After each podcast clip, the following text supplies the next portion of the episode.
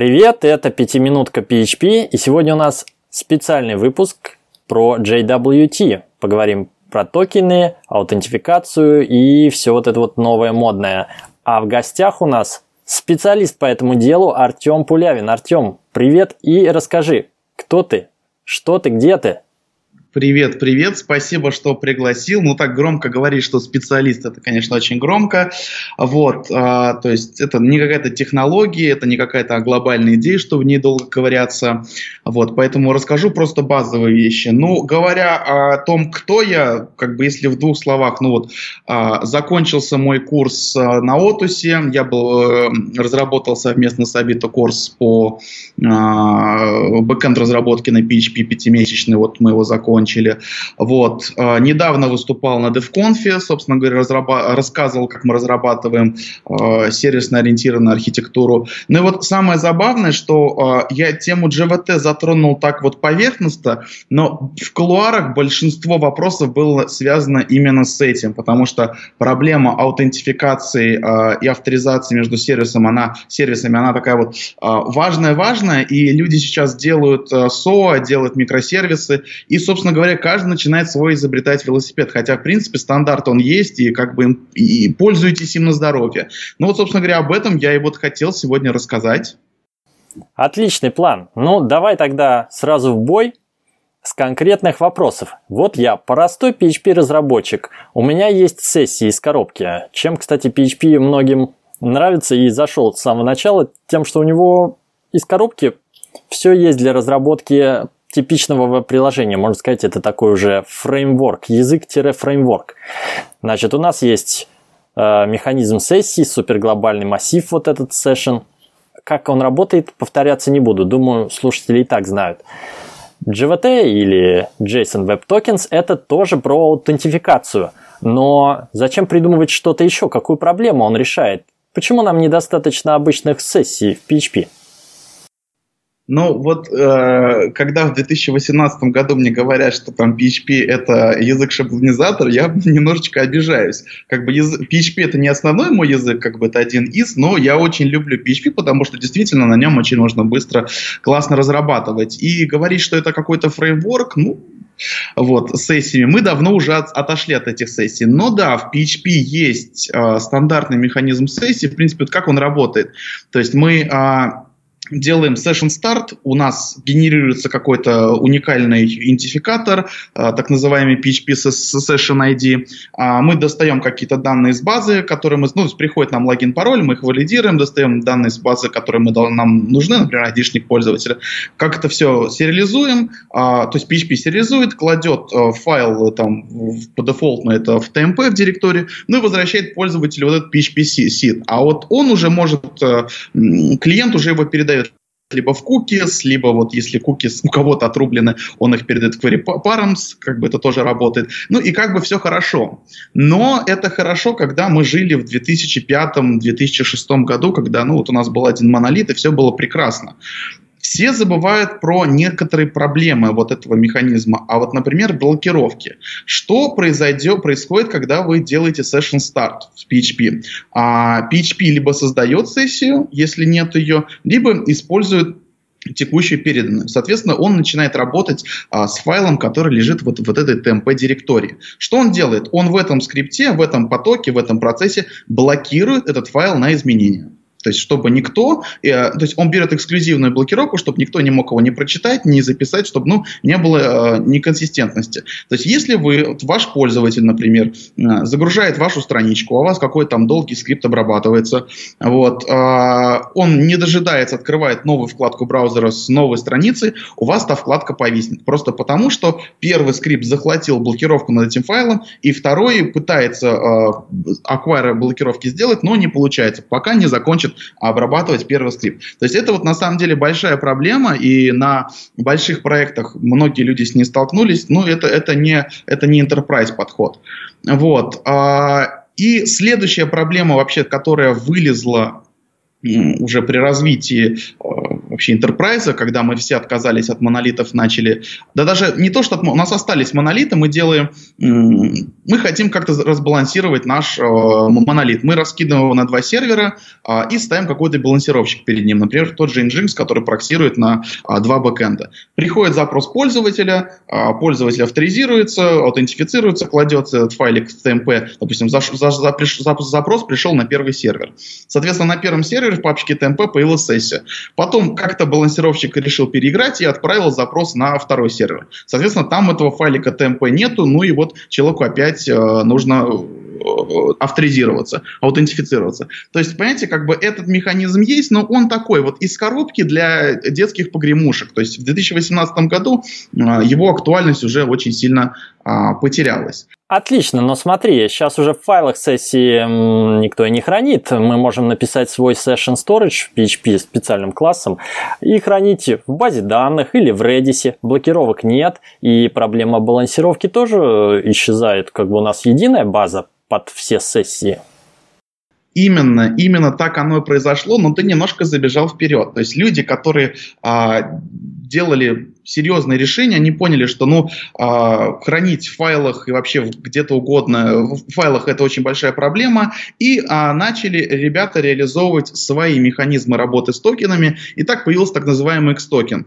То есть э, вы, ваш клиент делал запрос на ваш бэкэнд, вы сами придумывали какой-то токен, э, клали, э, брали данные, сериализовали их, клали их в Redis, в Memcache, куда угодно, и уже возвращали этот токен, а потом уже по токену вы опять-таки ходили в свое какое-нибудь э, in-memory хранилище и получали данные. То есть и до сих пор эта методология работает, но а, PHP тоже вовремя подсуетился, как бы, и они м, дали возможность разработчикам класть вот этот PHP сессит, э, например, в тот же Redis. То есть прям можно в PHP не из коробки прописать. Но вот как бы все равно это не то. Угу, не то, не что. Давай разовьем мысль. То есть, понимаешь, что произошло? А, теперь следующий этап. Вот как бы я вот всегда любитель истории, потому что, чтобы понять вообще что-то, нужно копать историю. И вот началась эпоха сервисов. Люди поняли, что разрабатывать монолит а, большой команде достаточно проблематично, потому что а, кодовая база стала большой, и одним разра- один разработчик ну, не способен ей владеть. Я вот у меня есть теория такая, что там а, как бы вот есть там три стука фаулера для рефакторинга, у меня есть а, три стука для понимания а, сервиса. То есть, когда человек разрабатывает, а, делает какую-то фичу а, в проекте, он а, думает, ага, я исправил код здесь, а вот он используется в другом месте, идет туда, правит его и думает, ага, если он используется здесь, значит, он используется еще в третьем месте. Идет в третье место, и как бы, ну, окей. В монолите это, эти, эта цепочка может идти до пяти мест. Естественно, на четвертом, на пятом разработчик забыл, и, э, и все, и случилась проблема. Но если мы поделим нашу кодовую базу на некоторое количество сервисов, вот эта цепочка ограничивается трем, и, соответственно, вот эти э, проблемы исчезают.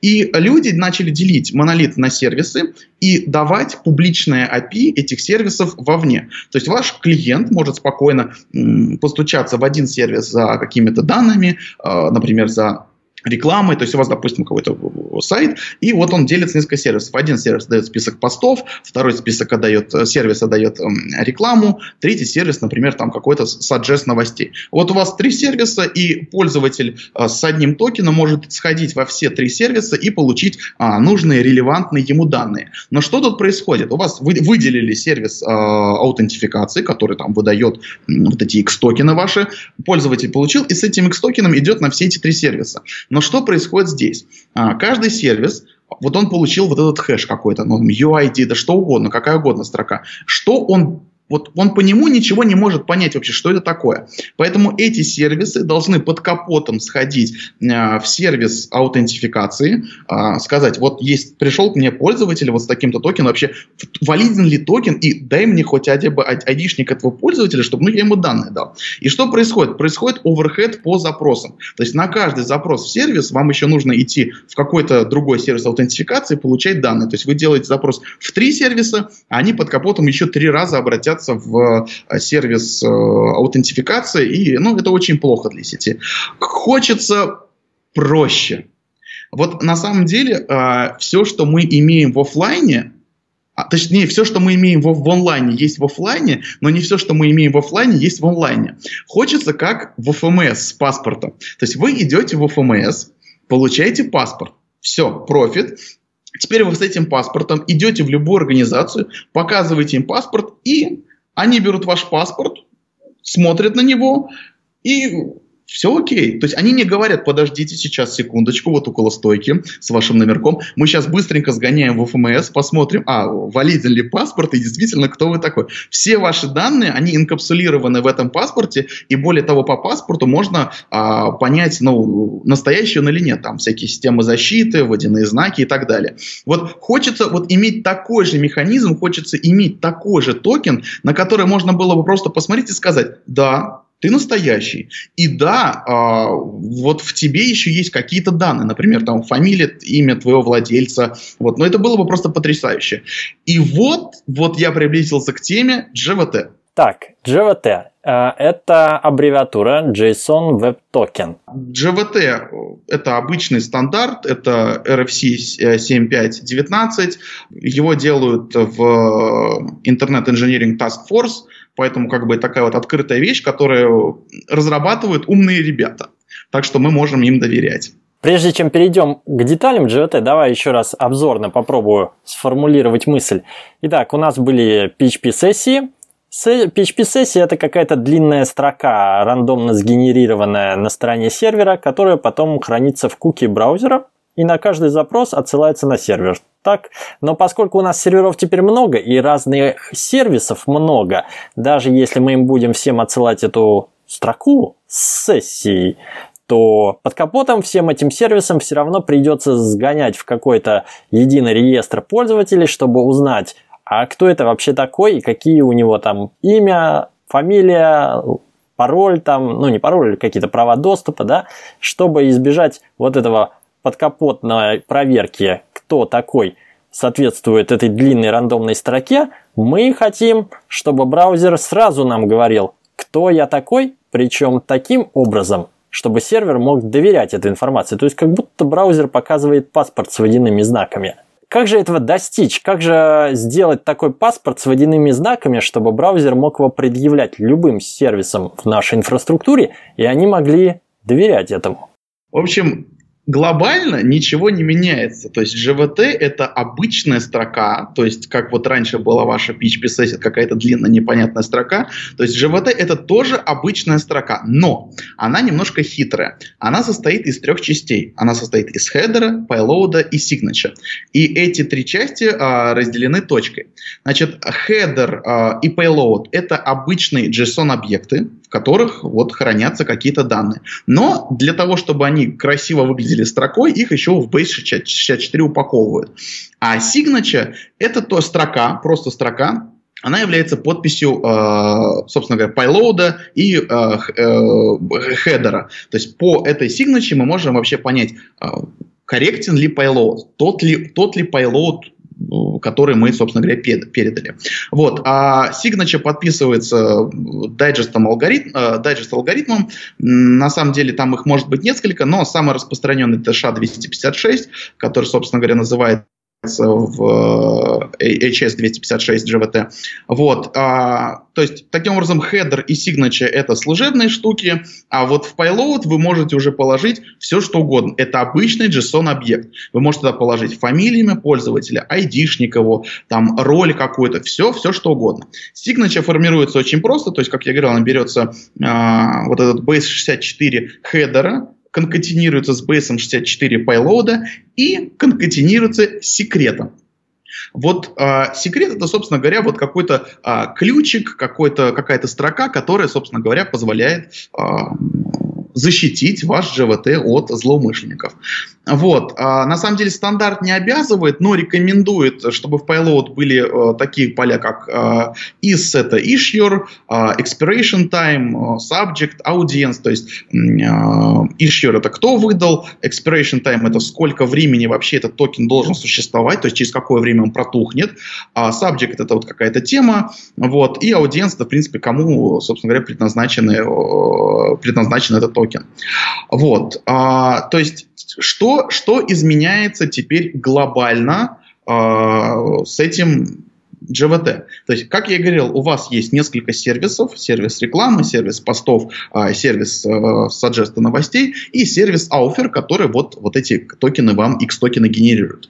Но теперь в этом Aufer вы не генерируете X-токены, то есть вы стучитесь на него, передаете логин, пароль, он так же, как и раньше, лезет в базу, либо в другой сервис, который, например, хранит данные пользователя, вытаскивает нужные данные, например, ID-шник, e-mail, фамилия, роль, вот, кладет это все в payload, то есть формирует из этих данных обычный JSON-объект, а в этом сервисе auth а, захардкожен наш секрет. Вот этот ключик, который мы подписываем JWT. Мы берем э, данные, payload, header, подписываем вот этим ключиком и возвращаем JWT пользователю. Все, пользователь на клиенте получил этот токен, для него без разницы, что это был X какой-то токен, что это JWT, для него это ну, обычная строка. Теперь он делает запрос на другой сервер и передает вот этот GVT. В другом сервисе также закрыт, э, зашит наш вот этот секрет ключик. То есть он берет э, этот э, GVT, вот этот токен, вот, э, подписывает сам payload header к тем ключикам, которые он есть, и сравнивает signature, которые передали. Если э, эти signature совпадают, то а, доверять этому токену можно, и доверять данным внутри этого токена тоже можно. Вот. И теперь мы просто вытаскиваем из э, вот этого payload роль и смотрим, ну вот, авторизован ли пользователь для этого действия там, а дай-ка вот мы по этому айдишнику вернем его новости. Все, все очень просто. Слушай, ну все гениально просто. Вообще, криптографическая подпись, которая таким образом, как водяные знаки, покрывает payload и на сервере мы всегда можем доверять этому пейлоуду. А если я в браузере чуть-чуть подредактировал свой запрос перед отправкой, да, то подпись не сойдется, payload какой-то невалидный, и сервер такой токен отвергнет. Все совершенно верно. Так, ну на первый взгляд выглядит очень классно, но наверняка есть и проблемы. Какие проблемы у GVT? Ну, как, как сказал э, очень известный классик, э, на английском я процитирую, на русском, что в, в Computer Science есть две проблемы, две глобальных проблемы, которые мы решаем и будем решать. А первая проблема – это как называть переменные в вашем коде, а вторая проблема – это как инвалидировать кэш.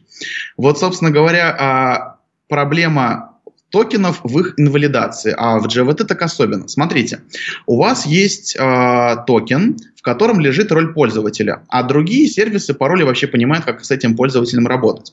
Отсюда вытекает первая проблема. Вы в своей базе данных меняете э, роль пользователя, раньше он был там, я не знаю, каким-то младшим менеджером, теперь стал старшим менеджером, ему доступна большая функциональность. Вот. И что получается? Ну, пользователю нужно получить новый GVT токен, чтобы получить новую функциональность, потому что если он со старым GVT токеном будет ходить по сервисам, они ну, вытаскивают роль, а роль старая. Вот. А теперь представьте, что, например, вот у вас человек уволился, и вы в базе данных ему ставите там поле is active, либо ну, пользователя просто удаляете, ставите is active false. Но толку на самом деле от этого мало, потому что на руках у пользователя остается рабочий JWT токен, и как бы, ну, сервисы он продолжает делать запросы в сервисы, а сервисы продолжают ему отвечать, ну, потому что, ну, блин, они не знают такого пользователя, что нет, они получают же в этот токен, и там все как бы хорошо. Ну и вот самое сладкое, ну, представьте, токен крадет злоумышленник и активно начинает его как бы юзать. А, есть решение, стандартная. То есть давайте в expire токену поставим время жизни, ну, например, 15 минут. А что должно происходить в этой ситуации? То есть злоумышленник крадет токен, и он может юзать его там всего лишь 15 минут. Как бы на нормальное время, после которого токен протухнет и пользователь не сможет Злоумышленник ничего не сможет сделать. Ну а что же пользователь? Пользователь получает токен, работает с ним 15 минут, через 15 минут токен протухает, и пользователю снова нужно вводить логин и пароль, чтобы получить новый токен. Ну, я думаю, что в нормальной системе, в нормальном мире э, э, наши пользователи не будут пользоваться нашим сервисом, как бы это крайне неудобно. И вот, собственно говоря, есть решение, это refresh токены. А, то есть, что происходит э, при работе с refresh -токенами? Когда пользователь аутентифицируется, ему возвращается не один JWT токен, а два. Access токен и Refresh токен. То есть это оба JWT токены, но они немножко разные по содержанию. Access токен это вот наш обычный токен, с которым пользователь ходит по сервисам, и его время жизни, ну, например, как бы 15 минут. Вот. А вот Refresh токен нужен, чтобы получить новый Access токен, когда а, вот эти 15 минут истекут. Вот. Но получить так, а, чтобы это было прозрачно для пользователя, чтобы пользователь заново не вводил логин-пароль. То есть как это получается? Пользователь стучится на наш сервис аутентификации, например, метод какой-то auth. Сервис генерирует ему два токена в ответ. Access токен содержит всю необходимую информацию, которая нужна нам а, для работы в Payload. Это, например, ID-шник пользователя, его e-mail, роль. И Refresh токен. Это, я напомню, это опять-таки тот же обычный JWT токен. Но в Payload у него а, содержится а, только ID-шник пользователя. И время его жизни не 15 минут, а, например, там, 30 либо 60 суток. А, причем Refresh токен сервис аутентификации кладет в свою собственную базу данных и закрепляет его вот за этим айдишником пользователя. Клиент получает эти два токена и сохраняет у себя их где-нибудь. Теперь клиент хочет сделать запрос. Что он делает? А, то есть вот э, код клиента. А, он берет access токен, смотрит на его expire. Если expire не истек, он смело делает э, запрос там, на получение рекламы и так далее.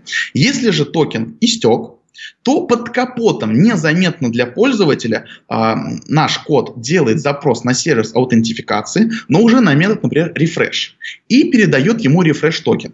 Сервис аутентификации смотрит на refresh токен, если тот не истек, то есть не прошло 60 дней, и валиден, то есть подпись корректна, вытаскивает из него айдишник пользователя и ищет в своей внутренней базе текущий сохраненный refresh токен для этого айдишника. Если вот эти refresh токены совпадают, то все классно. Далее он генерирует новую пару access а и refresh токена и возвращает пользователю. И так происходит по цепочке. А главное, что тут стоит понимать, что новый сгенерированный refresh токен а, обновит а, собой старый. Соответственно, а, как а, пользователь, активно пользующийся нашей системой, он, у него refresh токен будет постоянно а, увеличивать свое время действия. И поэтому, в принципе, пользователь никогда не разлогинится. Тут есть на самом деле две такие маленькие проблемы. Я вот сказал, что мы кладем в нашу базу данных, закрепляем за этим пользователем этот refresh токен. Здесь в этой ситуации происходит работа только с одного устройства. То есть, если человек с другого устройства зайдет э, в наше приложение, введет логин, пароль, сервис аутентификации выдаст ему новый access э, и refresh токен и затрет тот refresh токен. Соответственно, когда на другом устройстве access токен истечет через 15 минут, он Э, попытается обновиться, отправит refresh токен свой старый на метод refresh, и как бы, а там уже другой токен, и вот человеку опять ведется логин, пароль. И вот так они будут конфликтовать. Поэтому, конечно, в этой ситуации нужно сделать несколько, то есть э, возможность сохранить несколько рефреш токенов и, соответственно, вот э, находить один из списка. А, хитро, да, но когда проблемы, проблемы описывали изначальные, то, что под капотом все сервисы должны были бы ходить на некий центральный сервер аутентификации, если мы используем X-токен. А с ACS токенами мы снизили эту нагрузку, но раз в 15 минут все-таки дополнительный запрос на сервер аутентификации необходим. Да, совершенно верно. Как бы есть такая, такое, скажем, такая потребность ходить, но мы облегчаем данные тем, что э, это база данных э, собственного, собственная база данных сервиса аутентификации, она не завязана ни под что, мы можем ее сделать э, очень легковесной, можем ее сделать in memory, можем прикрутить туда какую-нибудь Mongo, чтобы прям нативно работать э, с JSON. Да, мы будем ходить э, раз в 15 минут, э, но зато у нас есть возможность вот такой инвалидации. А, и второй вопрос. Смотри-ка, вообще Access токен первый, тот самый первый токен, мы выбрали для него формат JWT по спецификации RFC какой-то там, потому что там все продумано с точки зрения шифрования, подпись и как бы JSON payload. Очень удобно. Когда мы говорим про refresh токен, который используется только для сервиса аутентификации, то есть он ходит э, только в один сервис, не в распределенную SOA-архитектуру. Может быть, этот refresh токен можно и попроще сделать, без всяких э, JSON, signature и прочего, а PHP-сессией. А удобность refresh токена в виде JWT, она опять-таки сохраняется в том, что мы на уровне middleware можем посмотреть, о, валиден ли этот токен или нет. И после того, как мы поймем, что он валиден, мы можем оттуда айдишник пользователя достать. И уже потом сделать запрос получения а, других рефреш токенов по этому айдишнику. Если мы выбрать, мы в принципе можем, конечно, выбрать а, другой токен, мы можем использовать а, какой-нибудь там, ну, как, как я сказал, если, если ты хочешь использовать PHP э, Session ID, то, ну, то есть давай, чтобы база данных была распределенная, если у нас Authors тоже может быть лежать на нескольких серверах. Вот. Да, можем использовать что-то встроенное из коробки, но нам, может быть, мне кажется, понадобится несколько запросов, чтобы изменить структуру хранения данных, чтобы не по а, ID-шнику мапить список токенов, а по токену мапить а, а, ID-шник пользователя. То есть вот как, как бы так вот. Ну, то есть тут вопрос, мне кажется, реализации больше. Ну да, в принципе, консистентная реализация, когда у тебя оба токена одинаково выглядят, одинаково работают, только используются в разных направлениях. Ну, да, удобно получается, да. Так, и про безопасность мы поговорили, что это криптографическая подпись, это надежно. То, что если у нас украли токен, access токен, то всего на 15 минут. А что, если украли refresh токен? Ну вот тут хороший вопрос на самом деле. Я всегда привожу пример следующий. Если, когда мы использовали старую систему с X-токенами, мы старую, ну мы до сих пор используем, то если у пользователя украдут вот этот X-токен, ну тут как бы ничего. То есть тут пользователь, во-первых, этот X-токен, он безлимитный по времени, то есть никто его не валидирует. Да, кто-то может накрутить, например, какой-то хэш, вставить туда там а, user-agent а, там айпишник, но по большей части это никто не делает. Поэтому а, тема с X-токена, она менее безопаснее с JWT. Но, да, если украли access токен 15 минут, там 10 минут, пока он жив, а злоумышленник может делать. А если же украдут refresh токен, то все на самом деле гораздо еще проще. Мы просто идем в сервис аутентификации и удаляем этот refresh токен за этим пользователем. Соответственно, когда пользователь, э, наш злоумышленник, э, полезет обновлять свой access токен, ну, refresh токена не будет и, и, и ему обломится. Угу. Но это надо знать, что украли. То есть пойти удалить, это кто должен ходить удалять-то? Хорошо, а как они вообще хранятся на клиенте? Ну, в браузере я имею в виду. Access токен, refresh токен, где это? Это куки какие-то или local storage? Как это вообще практика? Ну, на самом деле практика, то есть есть подходы к безопасности, вот там есть кто-то наворачивает по-разному, придумывает что-то свое. А, ну, мы, честно говоря, как бы, я не знаю, мы не настолько большие, чтобы а, а, сильно об этом задумываться. Мы храним это все в local storage, то есть на фронте и как бы, и, соответственно, у нас в, в мобилке хранят его тоже в embedded базе данных. То есть, по сути, мы как бы по большей части по этому поводу не, не переживаем. То есть, проблема-то в, в чем? А, если, в чем проблема хранить local storage. Проблем нет никаких. Проблема возникает лишь в том случае, если э, в нашем сайте можно э, сделать cross-site scripting. То есть, если кто-то сможет вставить, какой-то злоумышленник а, сможет вставить свой а, JavaScript код исполняемый, и вот этот JavaScript код, он уже имеет доступ, так как он имеет доступ к странице, то он имеет доступ к local storage и может вытянуть эти данные и передать. Поэтому, понимаете, если у вас проблема в принципе безопасности, если у вас сайт а, допускает cross-site scripting, то ну, это уже плохо. То есть и у вас уже ничто не спасет. А если у вас все нормально, как бы, ну, в принципе, можете хранить local storage, ничего страшного в этом нет. Так, идем дальше. Какие-то антипаттерны GVT, например, очень толстый payload или неправильное его использование. Что можешь про это рассказать? Я не встречал людей, которые могли в payload засунуть пароль, например, либо что-то там, карточку как бы э, пользователя пластикового. Дело-то в чем? Когда у нас э, сервисная архитектура, наши сервисы, все, что должны знать э, сервисы о пользователе, это его айдишник, чтобы как-то смапить приходящие данные к этому айдишнику. Поэтому в payload по большей части нужен лишь какой-то идентификатор этого пользователя. Что-то большее туда класть, а, ну и роль, и роль, соответственно, потому что, вот, кстати, я хочу здесь э, несколько раз вот за последнюю неделю сталкивался с э, этой терминологией, хочу еще раз уточнить, чем отличается идентификация, аутентификация и авторизация. То есть есть, а, смотрите, вы приходите в какой-то ночной клуб, вот, подходите к охраннику и говорите, «А, я там, Василий Пупкин. Он говорит, хорошо, вы сделали идентификацию. То есть он понимает, что вот человек, который стоит перед ним, это Василий Пупкин, а вот какой-то другой человек, это не Василий Пупкин. Следующий этап – это аутентификация. Ну, окей, сказали, что вы Василий Пупкин, а вдруг вы не он, как бы. Вы должны пройти процедуру аутентификации. Что может потребовать охранник? Он говорит, а дайте паспорт. Он берет паспорт, смотрит, действительно, Василий Пупкин, все окей, все прекрасно, э, ты прошел процедуру идентификации, я знаю, что ты конкретно Василий Пупкин. А теперь следующая процедура – авторизация. Он достает свой список гостей приглашенных и смотрит, есть ли там Василий Пупкин в списке, то есть авторизированы ли для входа в этот ночной клуб.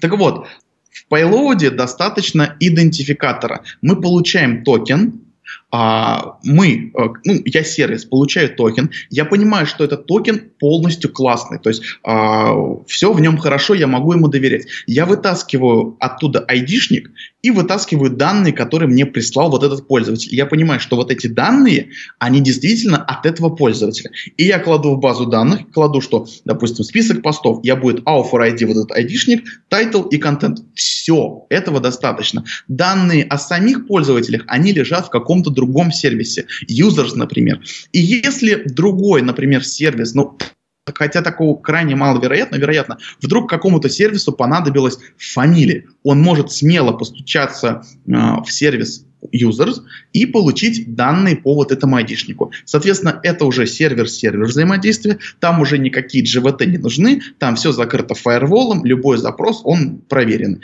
Поэтому в GVT переусложнять не надо, нужен идентификатор пользователя и, естественно, роль. То есть по роли вот этот сервис может вообще понять, а, что с этим пользователем делать. То есть человек а, делает а, запрос Э, на сервис постов. Хочет создать новый пост. Присылает GVT. GVT классный, все классно, все работает. В нем есть айдишник. Но теперь этому сервису нужно проверить, а вообще имеет ли пользователь право создать там пост. Например, у нас есть процедура какая-то проверки, верификации пользователя. То есть он должен нам какой-то паспорт свой прислать, и уже потом, после проверки паспорта, мы ему даем возможность создавать эти посты. Ну и все, значит, мы при, эм, и, э, изначально ставим ему, например, там роль not verified, а вот когда он, мы проверифицируем, мы будем ставить verified. Соответственно, сервис э, постов принимает GVT токен, вытаскивает айдишник, вытаскивает роль, смотрит, что она verified и говорит, да, этот пользователь авторизирован для создания постов. И все прекрасно работает. Соответственно, не больше чего-то, кроме как айдишника, там, ролей или вот что-то авторизационных данных, ну, не может быть в этом payload е. Вообще мы с чего начинали? С того, что все наши сервисы, распределенные по разным серверам, им раньше с access-токеном приходилось ходить на некий auth-сервер, чтобы проверять, кто это такой по длинной строке и получать какую-то информацию о пользователе. Сейчас мы напрямую айдишник и роль предоставляем, но что если всем нашим сервисам недостаточно айдишника и роли, а может быть всем нужно еще и имя, и фамилию? Может быть тогда не так уж это и страшно положить в GVT те данные, которые нужны большинству сервисов, чтобы они под капотом ну, не лазили лишний раз в базу пользователей. Ну, Тут а, ситуация следующая на самом деле, то есть как каждый, а, все есть инженерная задача, и мы решаем инженерную задачу. Если вашим сервисам нужна фамилия, имя пользователя, то ну пусть передают, как бы, но ничего в этом страшного нет, чисто гипотетически. Но рождается другая а, проблема а, в денормализации данных, потому что м- когда у нас каждый сервис будет сохранять а, при каждом запросе фамилию, имя, отчество, бывают задачи, когда нам нужно сохранить, а, то есть пользователь может менять фамилию, имя, и сервисы принимают запрос, принимают фамилию, имя этого пользователя на момент запроса и сохраняют его.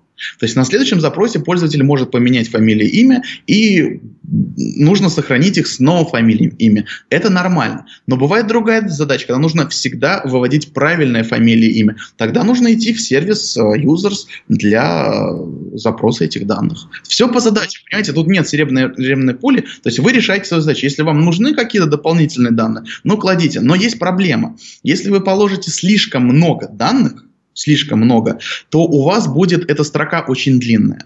То есть нормальным является, когда у вас э, JWT весит там 500, ну там до 500 килобайт, то есть 300, ки, а, господи, 300 байт, 500 а, байт, 400 байт, это нормально. Но когда у вас оно будет несколько килобайт, это проблема. Почему? Потому что э, сами веб-сервера, которые обслуживают ваши э, сервисы, имеют лимит, откуда мы положим э, JWT, например, в, в, в header ы, в HTTP. Вот, они имеют лимит на размер header а для парсинга. Например, если я не ошибаюсь, в Apache это там 4 килобайта, в Apache 8 килобайт, в Nginx 4 или наоборот. То есть вы можете вот с этой проблемой натолкнуться, и вам придется лезть в настройки вашего сервиса, чтобы увеличивать вот этот размер. Ну и понимаете, что это парсинг данных, он ну, тоже время занимает. Поэтому как бы, ну, смотрите сами. Угу. И самое главное, не стоит в payload хранить, э, класть какие-то секреты, типа пароли, да? Потому что это же открытый текст, по сути, Base64. Но я как бы с этого и начал, что я не видел людей, которые клали в, этот payload пароль пользователей. Так, а в какого рода проектах все-таки не стоит использовать JWT? Может быть, это будет переусложнением? Если у вас монолит, если у вас единая точка а, аутентификации, и если у вас единая эта же точка получения каких-то пользовательских данных, вам GVT вообще бессмысленен. То есть GVT нужен для вот такой сервисной распределенной э, системы. То есть именно там она решает проблему. То есть когда вы будете монолит свой делить, на кусочки, вы поймете, что э, механизм старый вам не подходит, и вам поможет GVT. Но GVT это опять-таки это инструмент, который решает поставленную инженерную задачу. Если у вас нет такой задачи, то но вам не нужен, не нужен GVT. Разобрались, я надеюсь, и слушатели тоже. Спасибо тебе за столь подробный рассказ. Мы с тобой виделись на конференции DevConf. Может быть, порекомендуешь, где тебя еще увидеть, выступать планируешь или какие-то мероприятия? Вот курсы ты проводил. Расскажи что-нибудь интересное. Ну, что интересное. Хочется сейчас на каких-то... А, есть несколько тем доклада. Кстати, вот с ЖВТ тоже можно рассказать, как ну, сейчас мы его применяем. А, прям вот, то есть у нас с тобой диалог такой разговорный, а, без картинок. А хотелось бы это на картинках показать, поэтому, может быть, на ближайшем каком-нибудь а, метапе я а, выступлю с а, темы с GVT, то есть, скорее всего, наверное, можно меня будет ловить на каких-то метапах. вот, пока как бы до следующей, до хайлоуда еще далеко, вот, как бы тема хайлоуда еще не сформировалась, поэтому надеюсь, как бы будет, когда будет HighLoad, какая-то будет тема, может быть, я на нем выступлю. А пока митапчики. Отлично. Ну, а я обязательно в show note ы приложу еще несколько ссылок по JWT, так что прослушали подкаст, смотрите либо на сайте 5minphp.ru, либо в подкаст-проигрывателе в вашем show note е. Там будут интересные ссылки. До встречи! С вами был Артем Пулявин. Спасибо, что пригласил.